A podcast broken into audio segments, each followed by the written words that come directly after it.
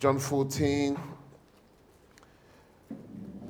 provides a, a beautiful picture that I want us to consider when discussing the Holy Spirit being our close friend. This is the first chapter in where Jesus gets really um, detailed with who the Holy Spirit is, why he is coming, and what happens when he comes. Uh, and this is a very important chapter. So, chapter 13, chapter 14, chapter 15, chapter 16, chapter 17 is a whole night's discussion. This is the night before Judas comes and, and betrays Jesus. So technically, I think we're on the same timeline right now, about 200, 2,000 plus years ago. So treat these scriptures as Jesus' last words before he dies. I don't know about you, but if my father or master or manager is about to leave, maybe their last words are probably the most dearest words I should hold to myself. You agree? Y'all can talk to me. Everyone's sober in this room. So here, Jesus has just told them that he's about to die. One of y'all gonna betray me. All these stuff that sounds really depressing. So he says to them, "Let not your heart be troubled. Yea, believe in God, believe also in me. Let not your heart be troubled. You believe in God, believe also in me. Very powerful statement because he's about to say some things that are going to challenge their belief system. So he says, your ability to believe in me will always be based on the conditions of your heart. The Bible says, believe in where? I'm going to try again. The Bible says, believe in your and confess with your. So he is telling them, you believe in God. Of course they did, they're following Jesus. He said, look, now believe in me. I'm about to tell you something that I need you to believe. Don't let what I've said to you trouble your heart. Yeah? So uh, already we see that the foundation of anything that God will say to us, it happening in our lives will be based purely whether we believe Him or not. Yeah? So it doesn't mean that He said all of this, it didn't happen for you, that God was lying. It means that did you believe?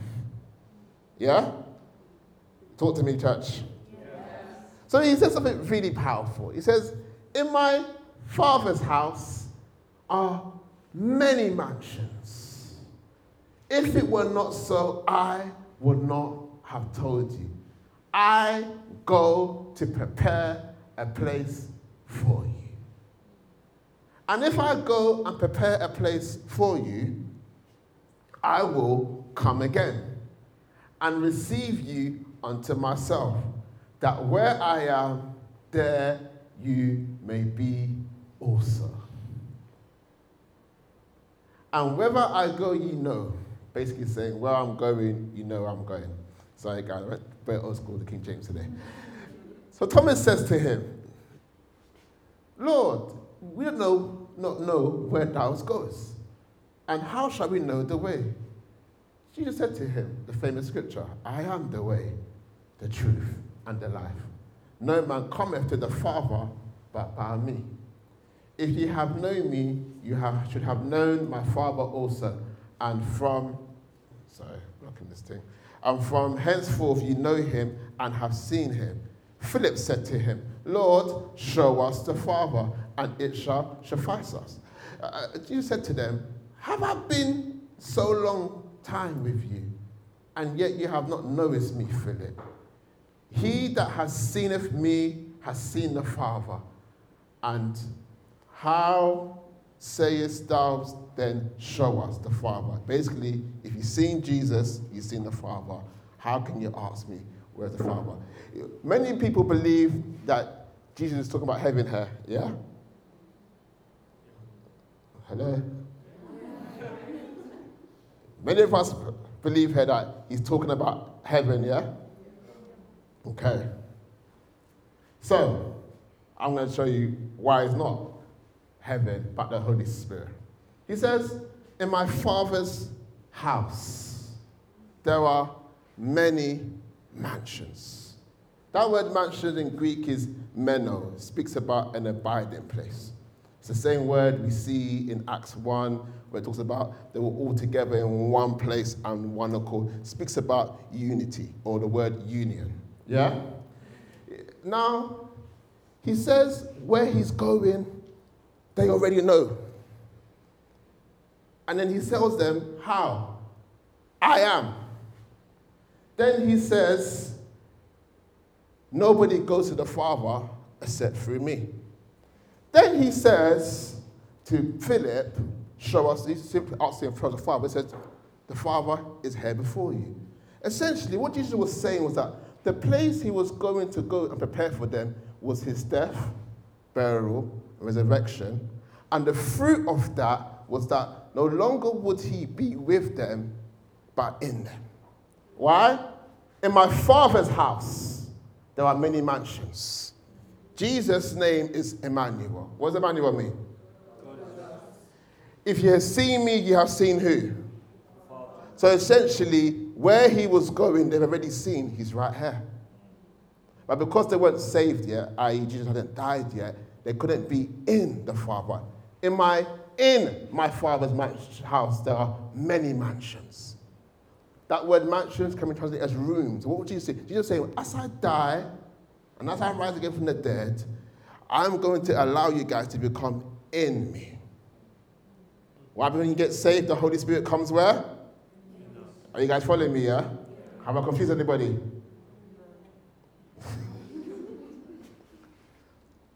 I'm saying this because this chapter is really important because further on, he talks about the Holy Spirit.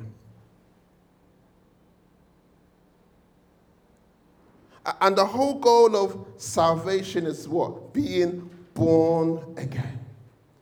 And being born again happens by the Holy Spirit.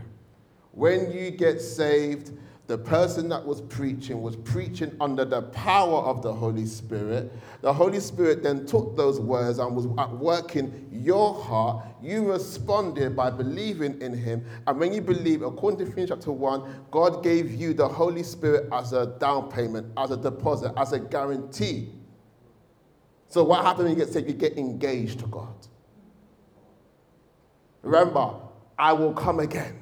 He's talking about when he's going to come back. So right now, we are waiting for Jesus to come back. Amen. I know we don't preach it no more, but Jesus is coming very soon. amen, indeed, because, amen. so, on that basis, I want to dive straight into what does it require for me to have friendship with the Holy Spirit? My wife said something really beautiful. She said something about you know, we've been brought into relationship with God by being saved, right? But then our intimacy with God will always be dependent on how much we engage with that relationship. So right now, all of you have God living in you. But how many of us live with that awareness? You guys follow me? So, first point, Iman. What requires you to have friendship with God? And I put down here this word called love. What requires you to have friendship with God? You see, that scripture in John 15, he said, I no longer call you servants. So there's an element of our walk with God where it was servant orientated. Basically, we just do what he says. But he says, I call you friends because I let you know the why behind the what. I explain to you in communion why we are doing this. I, I, I, go as far as saying, look, hmm, I'm about to do something to Sodom and Gomorrah, but I need to tell Abraham first. So there's something unique and something um, dynamic, there's something intimate with how God relates to us as friends and not servants. You guys follow me here, yeah? And I put the key thing here being love. Why? John 14, verse 15 to 17. John 14, 15 to 17. If ye love me, keep my commandments. And I will pray the Father, and he shall give you another comforter, the Holy Spirit, that he may abide with you forever. Even the Spirit of truth, whom the world cannot receive, because it seeth him not, and neither knoweth him.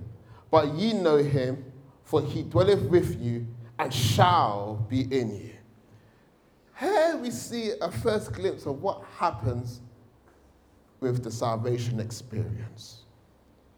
Why do I say that? Before he says that, I'm going to ask my dad to give you the Holy Spirit. He says first, if you truly love me, keep my commandments. Did you guys know that, that the gospel is not an option, it's actually a commandment?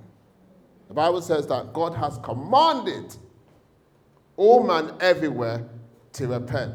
The Bible talks about those that do not refuse to obey the gospel of truth, they are the ones that perish. So he says that an act of love is your obedience to the gospel. So guess what, guys? All of you here already have the requirement to be in friendship with God. Why? Because you're saved. Yeah? And then he says that I will pray the Father and he shall send you another comforter. This is, this is Acts 2, all in motion. You know, they prayed for 10 days, the Holy Spirit came, all that good stuff. Uh, and he gives us something very key here. He says um, that we um, know him because he dwells with us. They were experiencing the Holy Spirit already because the Holy Spirit was around Jesus. But he says that experience of with is now going to be turned in. Yeah? Meaning, like Susan was saying before, this is not just about manifestations now. This is not about seeing Jesus do miracles and be, hey, can I walk on water too? This is about the Holy Spirit now dwelling in you. And you now having sweet communion with the Holy Ghost. You guys follow me here, yeah? So right now, my friend, no one has to think about, can I be friends with God? The question is, will you be God's friend?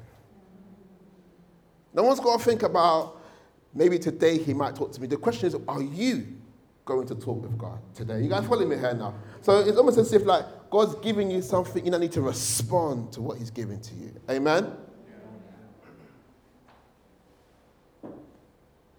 So the only thing required to be a friend of God is to be born again, to be born of God. Love.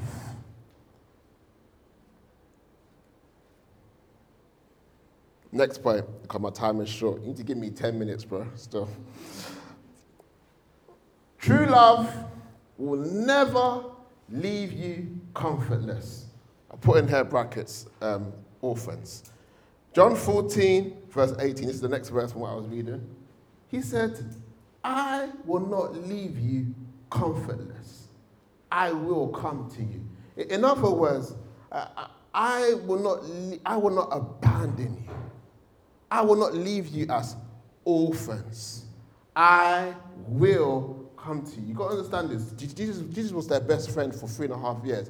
He's telling them, I'm about to duck out.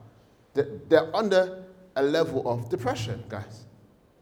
But you know what I find really beautiful here is that God is so intimately aware, he, he understands us so much that his response to our fear is that I'm not going to leave you comfortless. Can you imagine that? God's mindset about behind intimacy is that I want you to experience the comfort of being with me.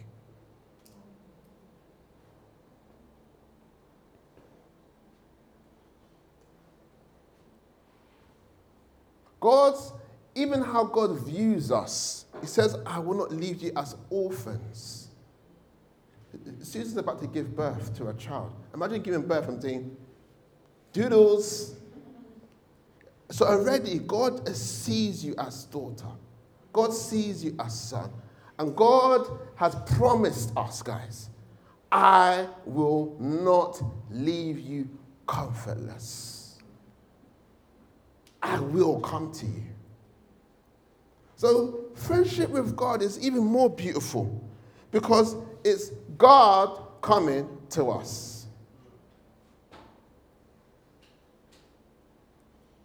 Essentially, my faith, God makes the first move. So, once again, it's not if God, it's will you. Are you guys following me here today? I want to whet your appetite to move and draw near to God. He's waiting. Friendship with God is not cerebral, it's not a philological concept, it's felt. I will not leave you comfortless. The only way I experience comfort is when I feel like I'm being touched. Lie? So expect God to touch you. Let's be honest, when you think about the word intimate, especially in a, in a you know, boyfriend, girlfriend, it cannot be void of touch. When I say I'm about to get intimate or about to know my wife, it means I'm going to be, go inside my wife. Hallelujah.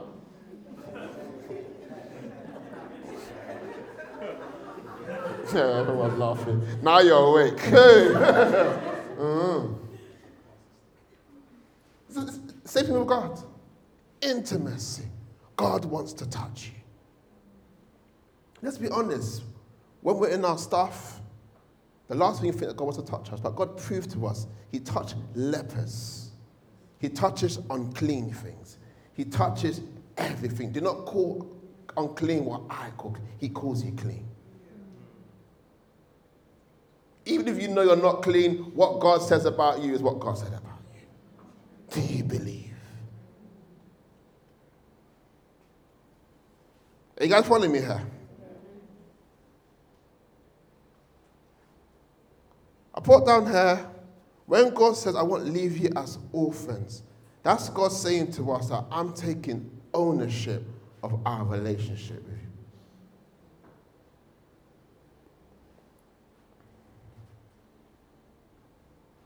So the question now, once again, are we going to take ownership of our relationship with God?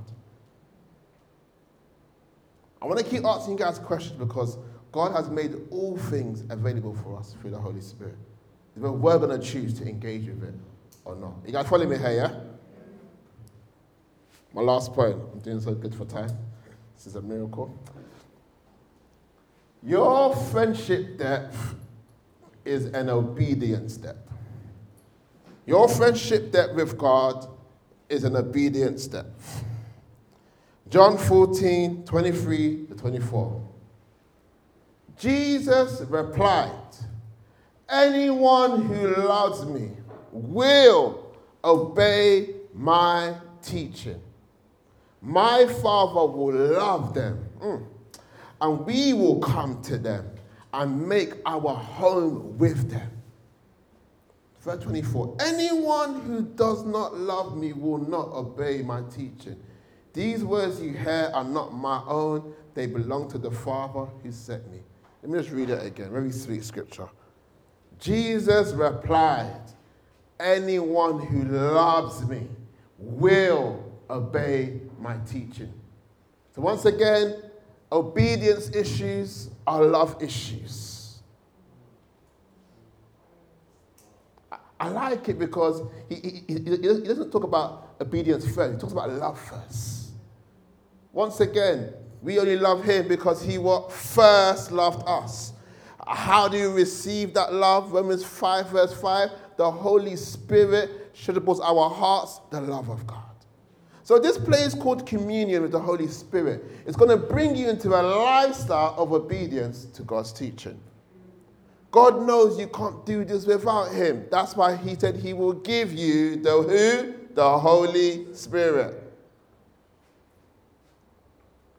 And it gives us an even greater insight. My Father will love them, and we will come to them and make our home with them. So, once again, we're seeing that there are even dimensions to this thing of God living in us. God wants to come and make his home with you, God wants his bedroom in your heart. And we will only experience that dimension if we will love Jesus, if anything, respond to his love, and by doing so, obey his teaching. You guys follow me here? So, the most loving thing anyone in this room can do is believe God. Remember, John 14, verse 1 says, You believe in God, believe also me. This whole foundation I'm talking about here is whether you believe that this is what God thinks and is saying to you. So before I tell you to do the right thing, I want to ask you to believe the one who is right. What's God doing here? He's not after behavior modification, He wants your heart. He says that if I can have you, your heart, I will have your behavior. So this is how you get set free from religious Christian living where you're just trying to, you know, just do the right thing today and not slip tomorrow. You focus on communion with the Holy Spirit.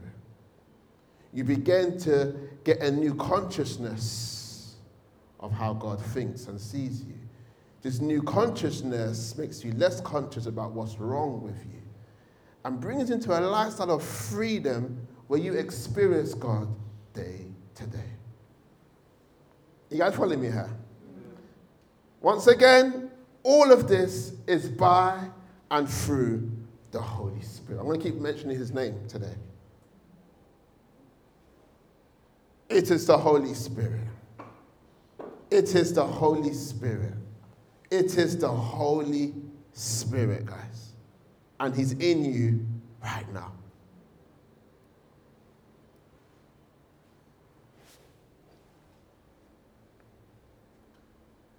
Next slide. Rise to our feet, please. I'm going to close here.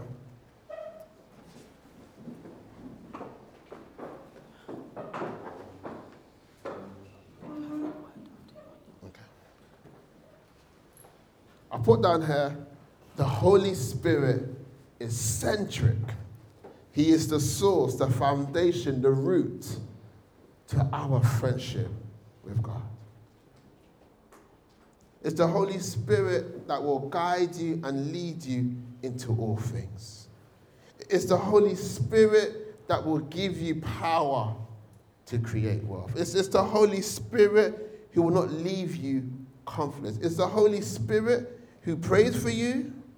It's the Holy Spirit that gives you peace. It's the Holy Spirit that reminds you that even though life is moving, God is still present. It is the Holy Spirit, beloved. He says, Look, you will go through many trials and tribulations, but be of good cheer. I have overcome the world. You have the Holy Spirit to keep you in this present moment of madness. Uh, and today I want to us to pray and ask us, ask God to help us acquaint ourselves with the Holy Spirit. You see, the Bible calls him a helper. So this is how I read my Bible. If the Holy Spirit is a helper, if I'm going to experience him as a helper, I, I have to acknowledge I need help. If the Holy Spirit is a teacher, I've got to acknowledge that there's something that I don't know. If the Holy Spirit is a comforter, I've got to admit that right now I feel abandoned. God is not saying these things because He can, because He knows and He understands. This is why we have to choose to be humble in these moments that we may receive more grace and help from the Spirit so that we can do the things that we know in our minds we ought to do, but in our hearts we're not willing. The willingness will come from the Holy Spirit. So, so, what am I even doing here? I'm trying to make you guys acknowledge that you are nothing without the Holy Spirit. I'm trying to make you guys acknowledge right now that without the Holy Spirit, all that you do is, is, is, is, is, is, is futile. I'm trying to get you to a place of desperation, a place of infirmity where you realize that you need God every day. And this is how we ought to live. Blessed are the poor in spirit, For theirs is the kingdom of God. You guys follow me here? I want us to pray with understanding.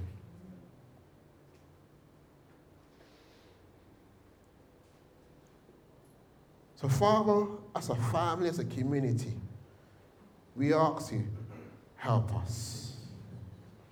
Help us to sweetly commune with you. Help us to dwell with you. Help us to become more aware of your presence in our lives.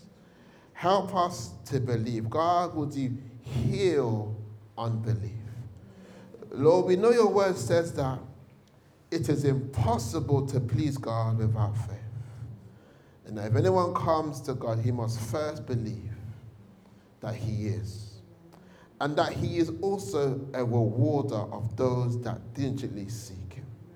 Father, today we're asking for the grace from the Spirit of God to diligently seek you.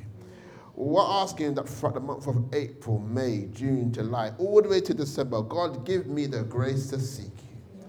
Lord, change my appetite. Lord, change my longings. Lord, confront my desires, God.